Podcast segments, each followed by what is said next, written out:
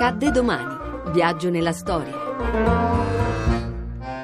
13 settembre 1993, pace tra l'Olpe ed Israele, gli accordi di Oslo. Isaac Rabin, capo del governo di Israele, e Yasser Arafat, leader dell'OLP, l'Organizzazione per la Liberazione della Palestina, sono i protagonisti di questo storico evento. Il Trattato di Oslo rappresenta la base sulla quale si basano gli accordi di pace fra Israele e la Palestina. Il documento venne negoziato segretamente fra la delegazione israeliana e quella palestinese nel 1993 a Oslo, sotto l'egida del primo ministro norvegese Johan Jorgen Holst. La firma a questo trattato venne apposta a Washington nel corso di una cerimonia svoltasi alla presenza del presidente degli Stati Uniti Bill Clinton.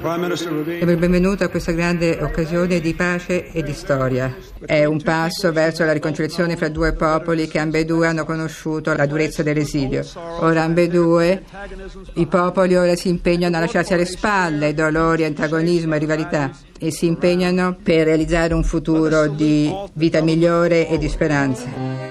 In occasione di tale storico evento, sia il leader palestinese Yasser Arafat sia il primo ministro israeliano Yitzhak Rabin si scambiarono una stretta di mano, ponendo fine a decenni di profonda inimicizia. Ad Oslo l'OLP acconsente a rinunciare alla violenza, riconoscendo ufficialmente lo Stato di Israele, mentre gli israeliani dichiarano legittima la volontà di autogoverno del popolo palestinese.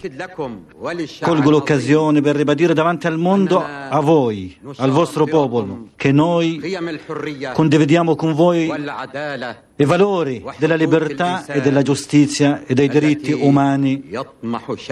che il mio popolo aspira di goderli finalmente.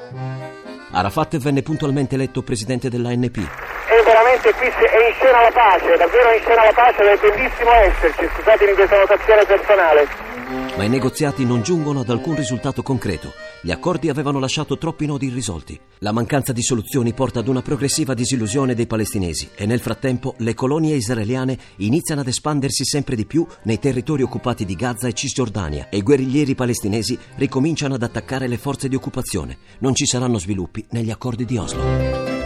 Domani da Daniele Monachella. In redazione Laura Nerozzi, le ricerche sono di Mimi Micocci, alla parte tecnica Antonello Piergentili, la regia è di Ludovico Suppa. Il podcast e lo streaming sono su radio1.rai.it.